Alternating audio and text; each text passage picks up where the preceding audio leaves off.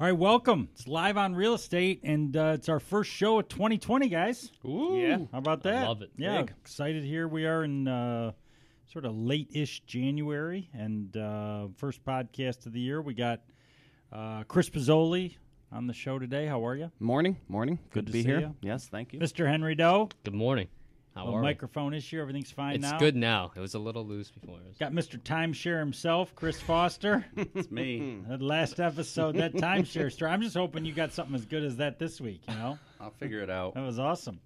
I'm David Hall. Uh, this is live on real estate. The the 11th ranked mortgage and real estate podcast in the country right now, and uh, our goal is to get in the, In the top world. five this year in, In the, the world. world, Okay. Yeah, it was Yeah. an international list. A lot of good information coming uh, this week. Uh, we could talk a little bit about the Super Bowl coming up last uh, weekend. Chiefs and 49ers. I think it's going to be a really good. I'm It's gonna be a shootout. I'm kind of I'm a for whatever reason I, I like the Chiefs. I want to see Andy Reid win. I'm kind of a Patrick Mahomes guy, Mm-hmm. but man, the 49ers look good. I think it's going to be a tough game. I think go either way. Yeah, it's real polarizing. Prediction, right? You got yeah. the high-powered offense of the Chiefs. You've got the running game of the uh, Niners. Niners. you Strong got the defense. You got the yeah. defense of the Niners. And the Chiefs defense matchup. is sort of the weak link in the game, I think, which is why I would 100%. give a little little edge to the Niners. Chiefs like to get down quick and then they just climb yeah, back. Niners uh, beat up on uh, Mr. Foster's Packers. I'm you were in a good mood though, despite the loss. You know. Yeah, you can't. Uh, I, I, I, I knew it was coming. So Okay. if they won, great. If they lost, what was expected? So what's coming up on the show today? We're going to talk a little bit about 2020 housing market predictions, what to look for when you're buying a house, uh, some homeowners insurance info beyond the pricing, good and bad real estate agents, rent versus buy, credit info, who should be refinancing right now. So certainly an action-packed show. We'll try to get to it all. We always miss something. We always highlight some other things. Who knows where the show could go? But uh, recap of the 2019 market. You know, rates have has been detailed, dropping since July, and um, just in general, 2019 was a great year, in my opinion, for the consumer. Whether you wanted to purchase a home, whether you wanted to sell a home, whether you were refinancing, I mean, just a lot of benefits for the consumer in 2019. I'm sure you guys saw it mainly the same way. Yeah, I mean, 19 was great. Um, you know, not to get into 20 already, but we're you know we're not seeing anything much different than we saw in 19 when it comes to rates. Hopefully, um, we continue to see that trend. But 2019 was a great year for um, I know a lot of just cl- clients that we helped um, getting into new homes, and a lot of clients that even refinanced or purchased in the start of 2019 refinanced again at the end of 2019 because that's how good the market was. Yeah, I think 2019, to put it in one word, was a shock, right? Because everyone thought that rates were going to go up, and then next you know they kept going down, and uh, people that purchased or refinanced early could do it again, which is unheard of. Yeah, a lot of lot of late 18 people saw rates at some of the highest we've seen in a little while, right? I mm-hmm. mean, we had times where rates were up over 5%. percent mm-hmm. And those people took advantage to get down most like most under 4%. That's so right. Yeah, and, and it continues on here in 2020, but certainly 2019 a great year. And as we look towards 2020, you know, folks have been emailing us and sending us information, wanting to know on what we see in 2020. I think that you know one of the big pieces of financial information that I wanted to share about what's coming up is just a little something that I snipped out about jobless claims reaching an all-time low, average wages continuing to rise, interest rates staying low. Everybody's predicting an increase in millennials and first-time buyers looking for those entry-level homes. Now the the the part about that that's tough is those are hot commodities. You know, they go fast. There's not a lot of inventory.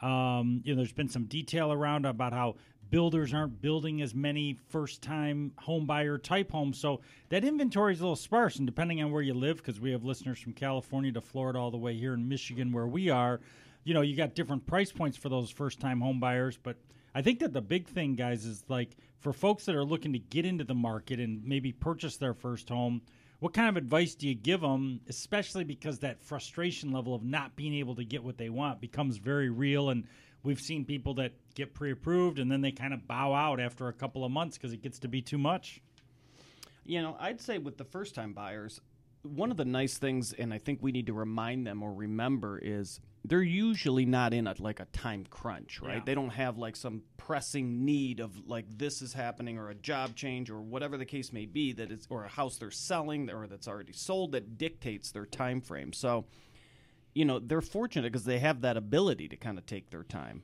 You know, and I think we as being the professionals on this side of the fence need to remind them sometimes of that. Yeah. You know. Um, But there does become a frustration point. There Whether does. for some folks it's sixty days, for others we've seen them out there looking for closer to six months, and then they just say, "I'll just renew my lease," or you know, "I've been on this month to month thing, but I got to find a new place." I mean, Mm-hmm. at some point, the you know, it just just becomes like laborious to try and find a place to live, especially with low inventory for Yeah. those first time homebuyers. I mean, I think that's a big piece of it. Well, you know, one of the things, you know, kind of brings us into a later topic in the show, but bad versus good real estate agents. The good real estate agents with a first time home buyer are going to continue to make sure they understand these things. Hey, we might house might go on the market tomorrow. If we don't get out there and see it, and if the you know agent isn't willing to do it, you know, more and more agents are having showing agents now, so they can show their clients homes quicker. Um, you know, just it's got to be. You have to know what the process is and understand. You might lose three, four, five, six different houses before you find the right one. Now, th- that comes back. Don't just buy a house to buy a house. So if you've lost six or seven houses and now the eighth one is like, oh, I like it, and you know we put an offer in, but you're not in love with it. Again, you're this is your home. Um, on top of that, the lack of inventory. You know, David, I know you told me this. I think probably two years ago. It's just funny to me when we talk about the lack of inventory because let's say the lack of inventory went down from like 10% or 15%.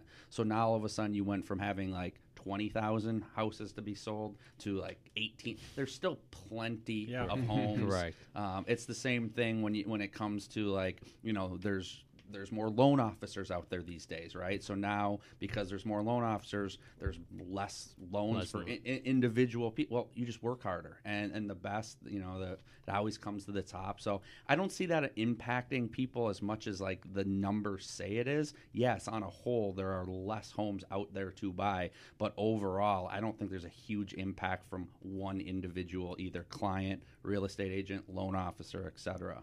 I think it's so important just to have a good real estate agent because your real estate agent becomes your sales rep or become because you know when there's multiple offers on the line, your real estate agent is presenting that offer to the sellers, to the listing agent. So, you know, obviously it's a competitive market. There are, you know, less homes out there. However, you know, having a good real estate agent does benefit you in so many ways to help you win that offer. Yeah, At, at less down, you know. No, it really does. And you know, the other thing is be prepared, be ready.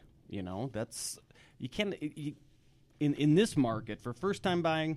You can't just sort of you know casually. You know, I'm looking, I'm thinking, I'm popping into an open house. I mean, you've kind of got to be on your toes. You got to have your pre approval ready. You got to like you know be ready to move. Yeah, I agree. And I mm-hmm. think one of the things that we've been talking about here, we'll continue to talk about is, you know, here we are in January as the show airs.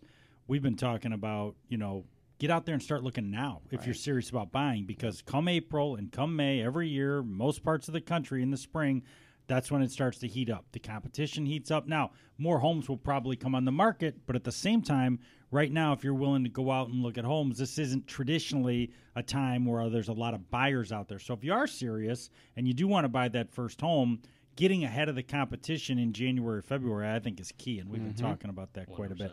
Uh, we got some stats. Michigan's housing market versus the nation. We're in Michigan, and so we're utilizing uh, that state just to sort of do a comparative here. And uh, I like to read the stats, bring them to the people. During the last 12 months, Michigan home prices had a rank of 15th with appreciation during the year of 6.87%, so almost 7% appreciation. The top performing market during the last year was Nevada. Nevada had an increase of almost 14% year over year. So if you bought a house in Nevada on average, uh, you know, let's call it a three hundred thousand dollar house, it went up fourteen percent of that number, which is you know nearly forty five thousand dollars, I guess. The worst real estate market uh, during this uh, last twelve months was Alaska.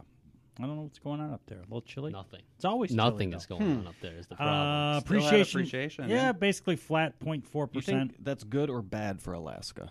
I mean, I, am just wondering. Like, We'd have to look is- at is a every Alaska year, yeah, is every year, Alaska just like you know, just kind of I does think that means nothing, like, or is this? there's one more person that's moving there every year. That's why it's appreciating. okay.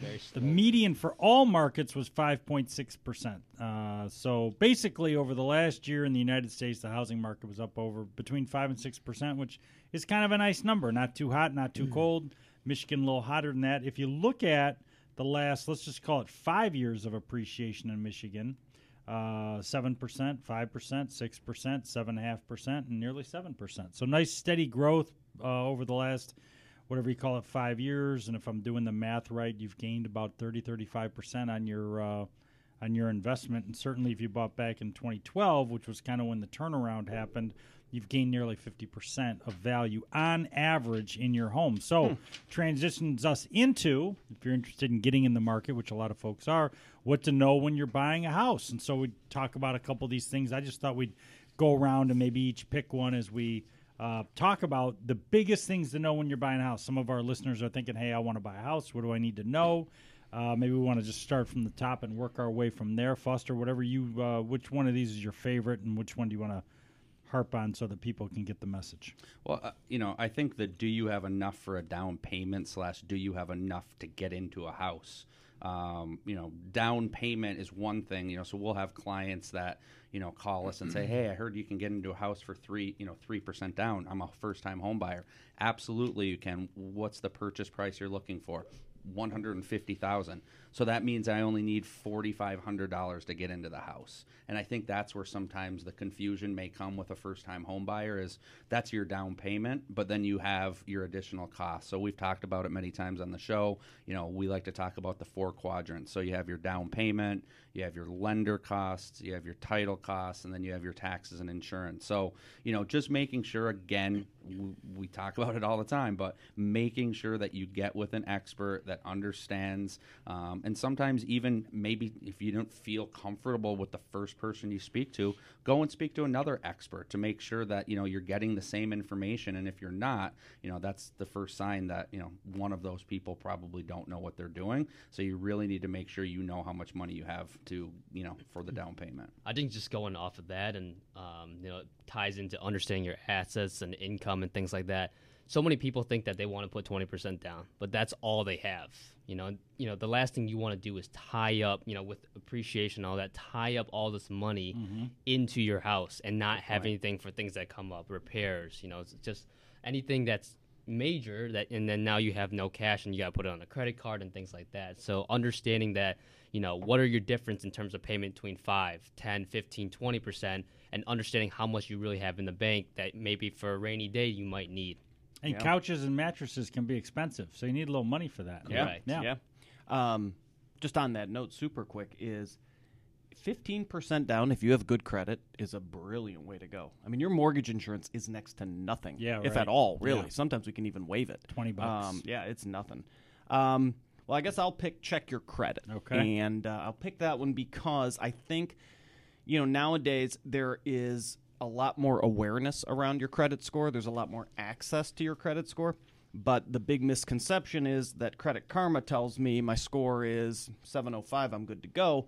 And it's a completely different model, algorithm, calculating system. You know, the easy, quick, here's my credit score scores are not the same as a mortgage credit report, Yeah. as we know. And it's important to know that because if you're kind of on that fringe, like, hey, you know, I got a 640 here, I'm, I should be good, you might not when it comes to the mortgage side. So, And I'll just wrap that part up by uh, uh, emphasizing that point. I was reading this study. I don't know exactly where the guy got his numbers, but he took two people that uh, were both, I think they were 23 or 24 years old, and he extrapolated like all the things that they might buy as an average consumer up until they were 65 years old and they retired. And one guy had a 630 credit score his whole life, and the other guy had a 770 credit score his whole life.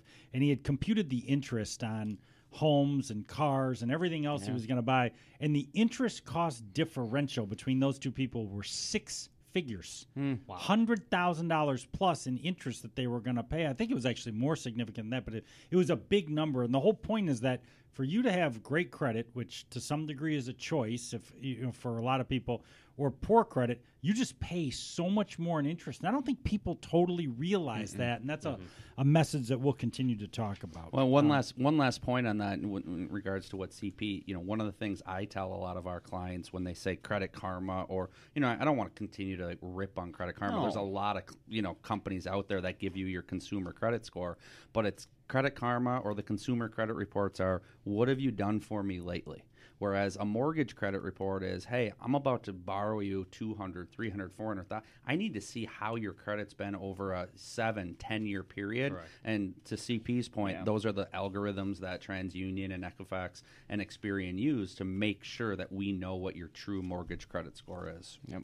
So something we don't talk about on the show a lot, but I thought we'd take a minute maybe to educate some folks about what to look for in homeowners insurance quotes other than price. And you know, it's it's interesting. I I've been educated on homeowners insurance because I can remember being a young person and thought, yeah, just, I'm going to go with the cheapest one. And then what you realize over time is whatever is in your coverage is very important to you if something goes wrong. it's not important to you when you're just paying the monthly bill and everything's fine.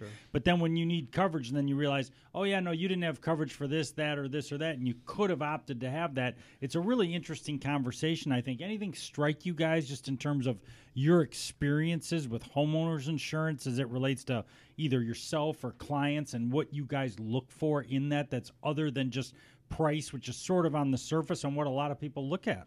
Well, one of the things that strikes me is, you know, when we send out a loan estimate, which is, you know, the document that your clients want to see to make sure they know what they're paying and their rates and their costs, one of the things that we have to do on a purchase transaction is we have to estimate what we believe your homeowner's insurance is going to be. So I know our team, you know, we typically are somewhere between like a $75 a month or a $900 a year premium upwards to maybe a $1,500 a year premium because that's where we typically see them. But it'll be funny because at the end of the transaction, you know, I'll estimate 125 for somebody on a $400,000 home and I'll be reviewing their documents and they went and got it and all of a sudden their homeowner's insurance is like 650 a year. It's like how are you doing that, right? Hmm. and some of the reasons are probably one, they're picking the cheapest homeowner insurance. But number two, homeowners insurance, and I just found this out two years ago, you have a homeowner's insurance like credit score. Mm-hmm. And as you get older and you don't make claims and you know you're a good insurer or suree, I guess you should you sh- I should say, you know, that's where it kind of allows you to get these better things. On the on the other side of things, I've seen people that hundred and fifty thousand dollar house and their policy's three thousand dollars a year because crazy. they may be insuring something inside of their home. They may have a lot of land. So it's crazy to see it. It's not something that on a mortgage end of things we really like know right off the bat what it's going to be. But a lot of good points here. I'll let you guys continue. Yeah. Well, I think that, you know, i- in terms of knowing what your deductible is, your replacement cost, the cash value, uh, there's just a lot of things that you can go over. And I think, just like we're going to get into what is a good real estate agent, a good insurance agent is very valuable, especially because it's rare that somebody can explain it to you in simple terms and make you really understand the differences. And then when you start to break it down, if they're good, you know, and you're going to pay twenty dollars extra a month or forty dollars extra a month, but you're getting so much more in your coverage, you can see where it might be worth it. Yeah, I mean, I'll tell you just super, super quick, like personal story. We have a trampoline in the backyard, right? This could be like the uh, it's not. timeshare It's story not. from It's last. It's week. I nothing gotta- like that. I'm looking But forward to Didn't this. it blow away? No, it didn't. Oh. But we've had it for years uh, for our kids, and I'm, Big trampoline, small you know, trampoline, with the net and the yeah, this and the decent that. Size. Yeah, decent Uh, size, right? Couple Um, couple bouncers on it, or oh just yeah, one bouncer? No, no, okay, you can multiple get a couple bouncers. on there. You're right. You can Got it. And um, when we got it, my, uh, my insurance agent is a buddy of mine, and so he was by the house one day, and he was like, "Whoa, whoa, whoa, what's that?" You know, and I'm like, "What? Trampoline?" He's like, "I got to know about that kind of stuff," and I'm like, "What are you talking about?" and it's absolutely true. A trampoline's like our his worst nightmare, right? I mean, you need like the right kind of coverage because a kid gets hurt on that, you know, screwing around or whatever. Yeah. Not your kid, someone else's kid. I mean, you've got to have the right umbrella policies, and I mean. Did you change your coverage? I think we already had it. Okay. Um, uh, so that was good, but you know, I'm I'm a moron when it comes to that stuff. I don't know more. I don't know uh, homeowners insurance, so I you know I'm kind of like I hope people feel about us them, like yeah. yeah. I'm relying on someone who knows what they're talking about. But yeah, no, very important, Very important. very important. Um, okay, we're going to transition. Choosing the right real estate agent, an interesting topic this week that we wanted to cover. Good, versus bad real estate agents. So, you know, everybody's had their experiences with agents. I know what some of my hot buttons are as it relates to how you find a good agent and what makes a good agent. I wanted to hear from you guys. I mean, Henry, you deal with as many real estate Sure. agents as anybody. Chris, you do too. I mean, you guys all do. Right. You know, what do you guys find? What are the characteristics? And then, you know, if you find that you don't have the right agent, how do you sort of wiggle out of that and find the right person? Because it's all about a, a match of what you're looking for. Correct. I think um, you know in any industry, it's whether it's ours or real estate or whatnot, it's communication. Um, I think Yep. being you know super upfront about uh, just communicating upfront. This is what's going to happen. This is how I'm going to communicate with you. Being on the same page with your clients. Um, you know, I've heard the feedback from agents. I've heard the feedback from clients. Uh, from au- from agents, it's like you know the client didn't communicate back with me, or like I can't get in communication with the client. Well, that's kind of your fault because you know the client needs something and you can't get a hold of them. That's that's on you. Um, they're just gonna go somewhere else. Um, but that's that's number one. So uh, number two would probably be, um, you know, the timeline and just the follow up. Um, I think that you know sometimes clients aren't ready to go for a year, two years, three years, and agents, you know, bad agents forget about those clients. Um, but and you know, setting up a follow up for once a month or once every you know couple months, it's a simple thing to do, a s- simple text. Uh, but a good agent will do that, Yeah, um, and that's how they make, get a lot of business. That's how they get repeat clients. That's how they get referrals. that's right. Yeah.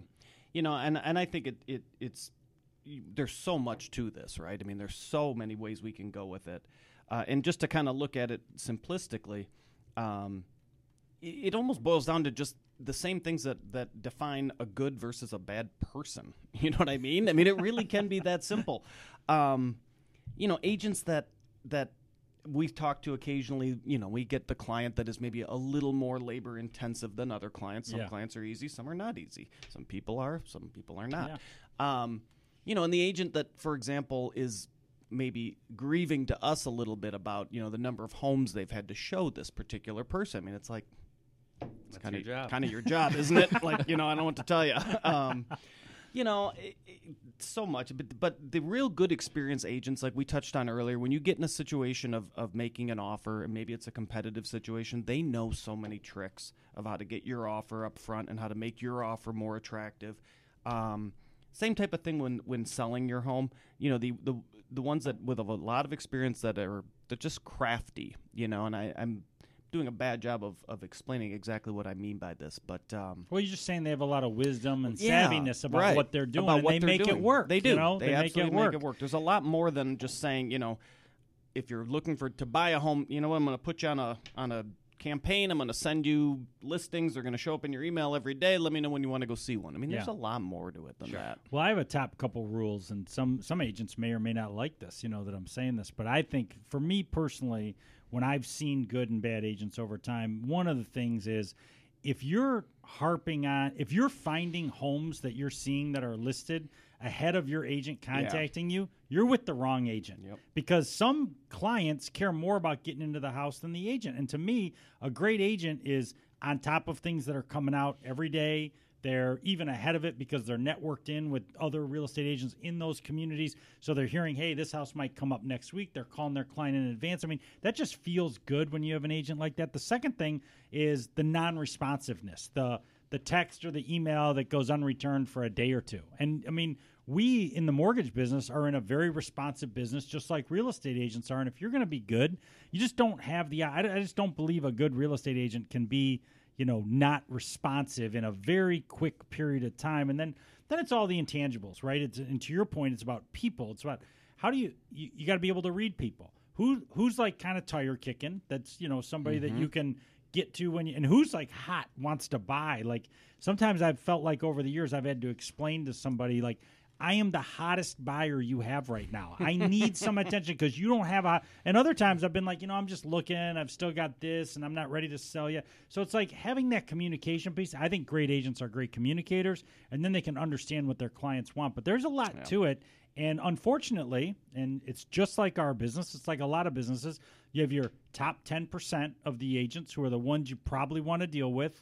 And then you have like, in my opinion, that next ten percent. Maybe they don't sell quite as much, but they are good communicators and they're good with people. And maybe they're not like you know top one percent salesperson, but they they still do a good job. But then you got this sort of bottom seventy or seventy five percent, and a lot of them are not great communicators. And then you find out, man, there's really a difference. It's not just because when people tell me they have an agent, I always ask them, well, what's that mean? Do you like your agent? Do you feel comfortable? Are they meeting your needs? What's that look like?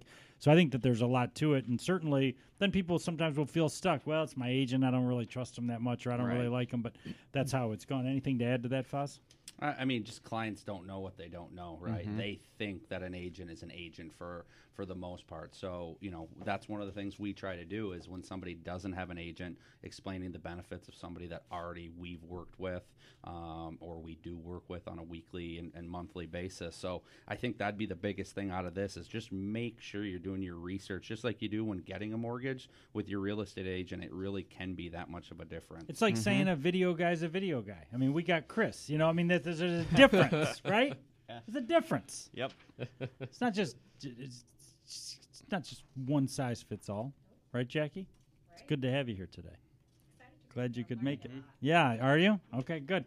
Rent versus buy. We got two subjects left to go. Uh, maybe, uh, yeah, two subjects, three subjects. Rent versus buy. A few questions to consider. So we have seen scenarios, and I thought we should highlight these on the show. I was going to put each of you guys on the spot and kind of reverse it. When should people rent? When is it not smart to buy? Because there are scenarios where renting is the right thing for people versus buying. Now, we know that, you know, we just detailed earlier in the show if you bought a house five years ago and you've picked up 20 or 30%, 30 some percent on that appreciation of that, then you know that's that's obviously money you're making but you know a house is also an expense to some degree in addition to that appreciation whereas renting you're not getting the appreciation but oftentimes you don't have to fix the things that are broken somebody else is taking care of that but i just want to get a sense from you guys if you could come up with one scenario each of who should be renting versus buying who would you talk about that should be renting what category of henry One hundred percent. Why is that? Super convenient. yeah Um, you know, you don't have to ever fix anything. People Yep. come by and fix things for you. yeah Uh, you're not responsible for anything. Now, although you are- told me you're going to buy this year or next year correct. yeah I mean, when you have So- no money, that's what you read. No, just kidding. Um, you know, when when you're when you're young and you don't have money saved up, right and you don't want to throw all your money into a house, right I mean, that's probably You want to build up a little you nest egg, up, yeah. yeah. I think it's a, I think it's a lot easier right now just to talk about probably the people that should be renting and then everybody else should be buying. Right? There's probably, i- in my opinion, you know, two, three, four different scenarios where people should be renting. So you know, you get a job at GM, but you're somebody that they're gonna, you know, you're, gonna they're gonna probably move you again in two years. Well, Sure. you buy a house, you spend two or three thousand dollars on closing costs plus your down payment. Then two or three years later, not only did the market go down a little bit potentially, but at the same time, now you got to get a real estate agent, which now you have to pay the real estate. So it's got to be the stability of being there, at least thinking that you're going to be there for, you know, I'd probably say a three to at least five year period minimum. If you're not really look into the cost, not only up front, but on the back end of things as well. Yeah. I was going to say to do the analysis because, to your point, if I'm moving to a new city and taking a new job somewhere, let's say I'm moving to Charlotte, North Carolina, I might find some places that I think are rentable or nice rentals for, let's call it, you know, $1,800 a month. And then I'm out, I'm looking at a few houses or a condo to buy, and I'm doing the math on that. And you, you kind of got to figure it out. That's where you're a good mortgage guy can come into play by saying, okay, you're going to need this much up front, then you're going to pay this much a month versus that. And to your point, short term housing often can be a better rental situation. I also think that for people that are young, that don't have great credit yet, mm-hmm. I think that making your credit a mm-hmm. priority versus buying is often a good idea. You don't, you know, you can have a 650 score and buy a house, and there's certainly good options.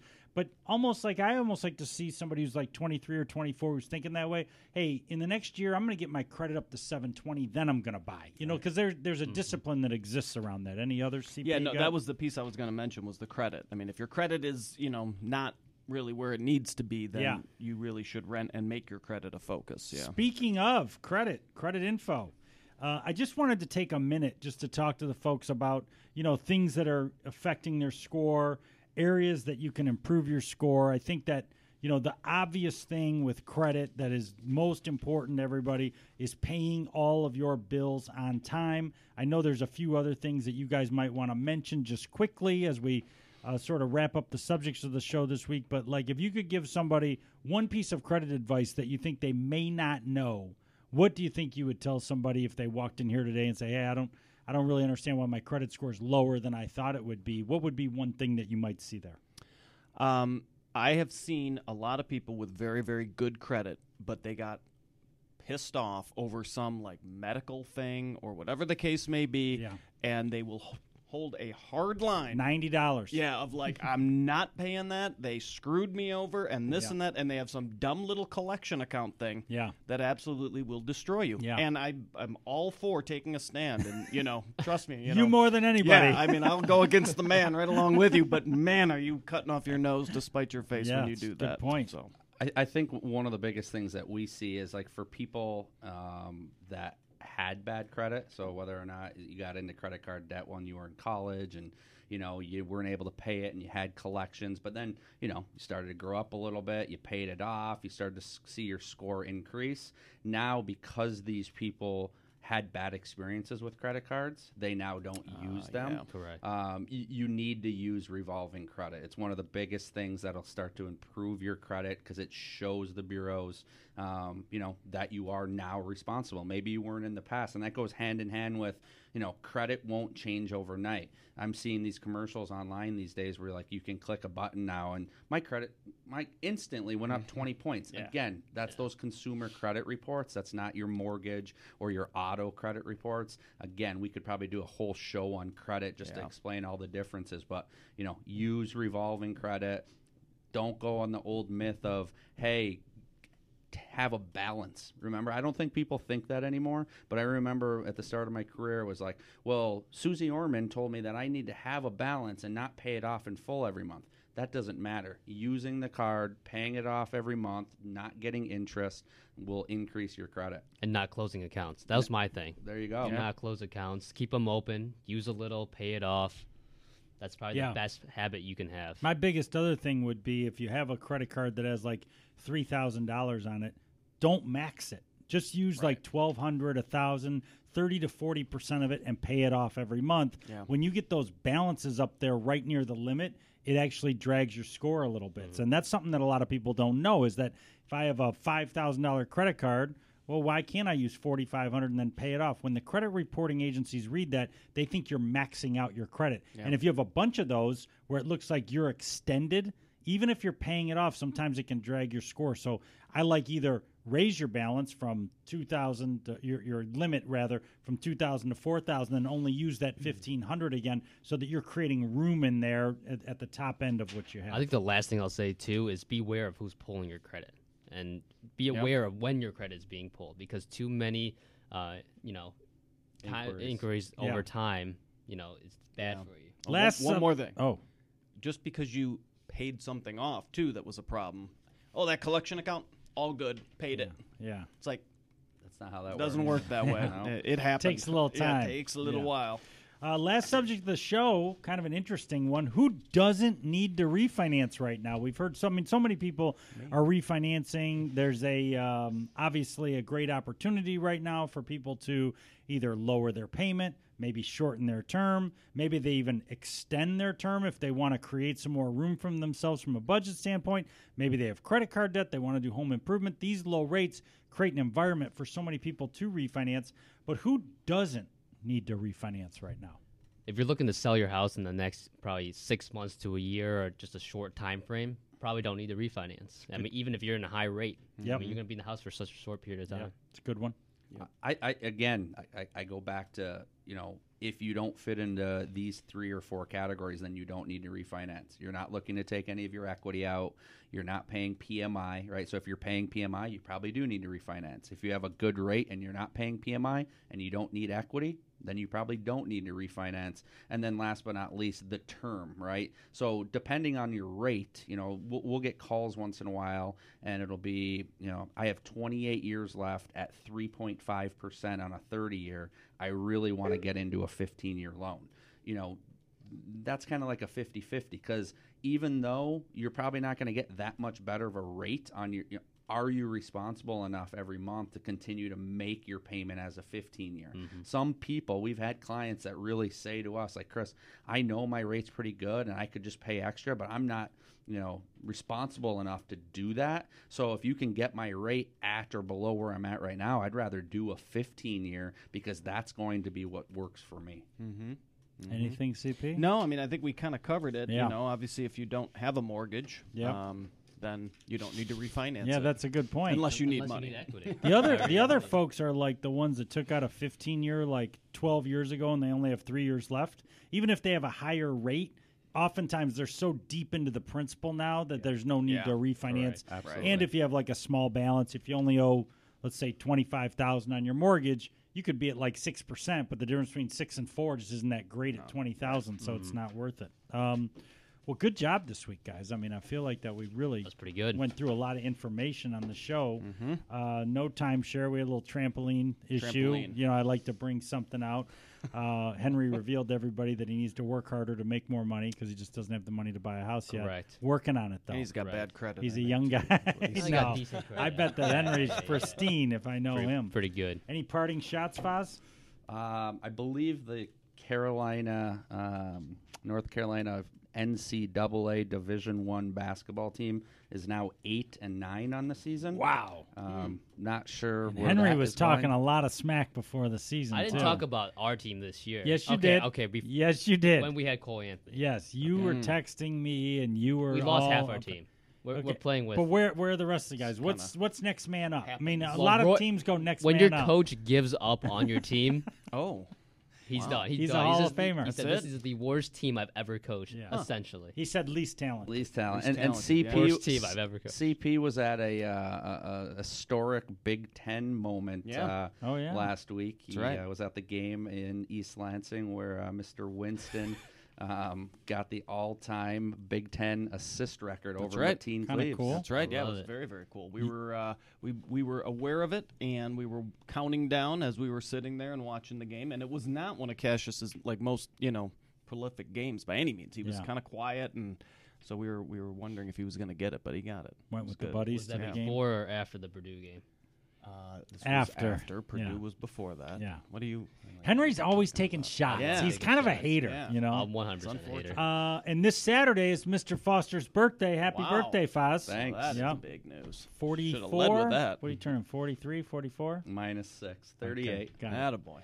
For everybody here at Live on Real Estate, Jackie, Chris, the whole crew, Henry, CP, Foz, thanks for uh, listening and watching this week, and we'll see you in February. Take care.